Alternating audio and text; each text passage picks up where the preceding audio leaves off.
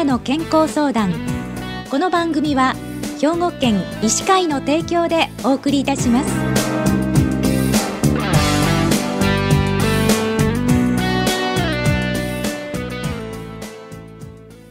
みんなの健康相談ご案内の広市加子です。今週は兵庫県医師会の予防接種委員会委員でいらっしゃいます高井徹先生にお話をお伺いします。高井先生おはようございます。おはようございます。今日はよろしくお願いいたします。お願いします。えー、高井先生は西宮市で高井小児科をご開業されておられるんですけれども今日は帯状疱疹ワクチンについてお話をお伺いしたいと思います。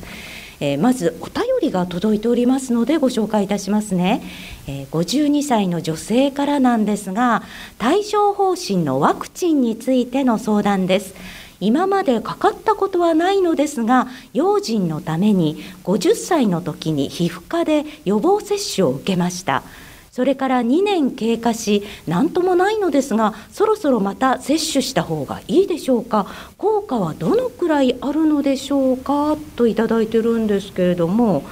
じゃまず高井先生この帯状疱疹っていうのはどのような病気なんでしょうか、はい。えー、帯状疱疹の原因となるウイルスというのは、えー、子どもの時にかかる水疱瘡という病気の原因ウイルスと全く同じなんですね。はいえー、生まれて初めてこのウイルスにかかった時には全身の病気全身にブツブツが出る水疱瘡という病気になります。うん、で、えー、水疱瘡自体はすぐに収まるんですけれどもウイルスは体の中にずっと残ってしまうんですね。えー、でただ我々が元気な時っていうのは、えー、自分の免疫力によってウイルスの活動を抑え込んでいるんですけれども、加齢であるとか疲労ストレスなどで免疫力が低下した場合ウイルスが活発に活動してしまい帯状疱疹という別の病気を発症します、はい。えー、帯状疱疹じゃあいくつぐらいからできるのかという話なんですが、えー、大体50歳ぐらいからだんだん出始めてもう80歳代になると3人に1人はなってしまうというふうに言われてます。あそうなんですね。はい。じゃあこの帯状疱疹かかりましたどんな症状が出るんでしょう？帯状疱疹と同じウイルスである、えー、水疱瘡の病気では全身にブツブツが出るんですが、はい、帯状疱疹の場合は一箇所にまあ固まって発疹が出ます。でそれがあの帯のように見えることから、えー、帯状というふうに言われています。特徴としては体の片方右側もしくは左側にしか出ないっていうのが特徴になっています。でその時にその場所には結構きつい痛みが伴います。あなるほどね。じゃあ何か合併症みたいなのはありますか？はい。そのブツブツ自体があの消えてからもその痛みが数ヶ月続くという帯状疱疹後神経痛という病気が非常に問題になっています、うん、えー、こういった帯状疱疹後の神経痛というのは大体50歳から70歳代においては帯状疱疹の後約2割に見られ、えー、80歳以上の方は大体3割ぐらいの方がやはり発症するというふうに言われています。で非常にきつい痛みがあり、はえー、お薬もなかなか効きにくいという非常に厄介な合併症です。その他にも何か合併症ありますか？はい、えー、顔に帯状疱疹が出ますと当然その周囲の目や耳などに影響を及ぼし角膜炎とか結膜炎とかが起こり、えー、最悪の場合失明したりすることもあります。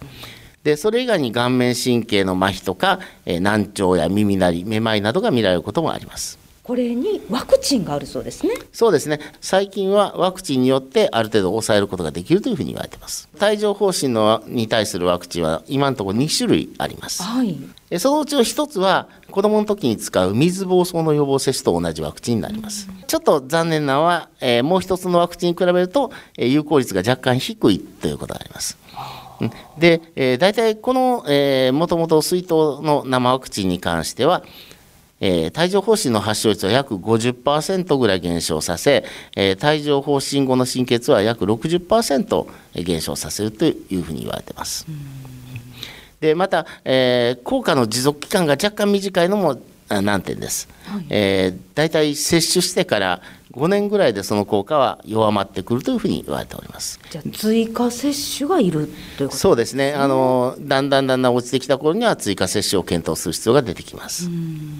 このワワクチンを打たない方がいい方もいらっしゃるんですか？そうですあのこのワクチンはもともと弱毒化毒性を弱めている、えー、ウイルスを使っておりますので免疫力が低下した方、えー、例えば免疫抑制剤を飲んではる方とか、うん、えー、HIV 感染症の方などの免疫力が低下した方には使えなくなっていますじゃあもう一つのワクチンについて教えてください、はい。えー、新しく出てきたサブユニットワクチンというのがあります、えー、これはあのウイルスの表面に出ているタンパク質に対して、えー、抵抗物質をつける、えー、ワクチンです。で、えー、先ほどの水筒生ワクチンはもともと子供にずっと使っていて、えー、2016年から帯状疱疹の予防に使われているんですが、このワクチンは大体2018年ぐらいから使われるようになってきています。で、えー、先ほどの生ワクチンとの違いは、このワクチンはコロナワクチンと同じような筋肉注射なんですね。ですから、打った場所の、えー、不快感、痛みなどは、えー、先ほどの生ワクチンよりも若干強いというのがあります。るほど、はい、でまた、えー、2回接種も必要になってますので、うん、えー、それがちょっと、えー、ネガティブな点になりますね。こちらは予防効果ってどれくらいですか、はい、でただこちらの方が、えー、予防効果は先ほどのワクチンよりもちょっと強く、えー、大体9割ほど発症を低下させるというふうに言われています。でまた、えー、帯状疱疹後の神経痛に関しても約9割減少させると。でまた効果の持続時間も約10年ほどあるというふうに言われてましてちょっと理想的かなというふうに思われます。誰にでも打てるんですね。そうですね。このワクチンに関しては生きてるウイルスを使っていないので、免疫抑制がかかっている方にも安心して打つことができます。なるほど。じゃああのどういう考えでこうどちらにするかを選べばいいんでしょう？このワクチンは今のところ自費での接種になっております。はい。で水筒生ワクチンの場合と比べて、えー、この新しいサブユニットワクチンはトータルで約5倍ほど価格差があるんですね、えー、非常に効果的ではあるんですが、えー、値段が高いと。だから絶対にこれを予防したいなっていう場合は、えー、若干お金かかってもこのサブユニットワクチンを使うと。でただそこまでお金かけられないよという人の場合はこういった生ワクチンを選択するのもありかと思われます。うん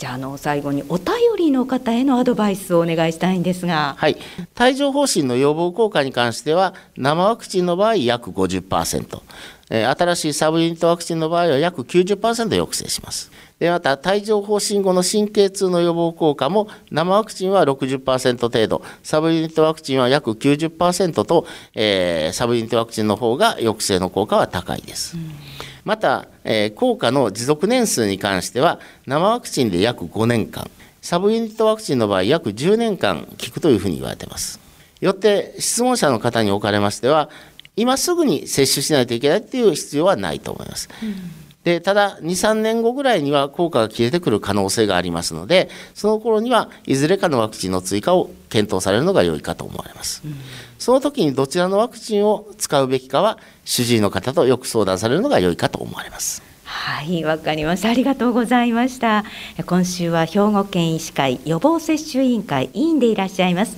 高井徹先生に帯状疱疹ワクチンについてお伺いしました。今日はどうもありがとうございました。ありがとうございました。みんなの健康相談。ご案内は広市加子でした。この番組は兵庫県医師会の提供でお送りいたしました。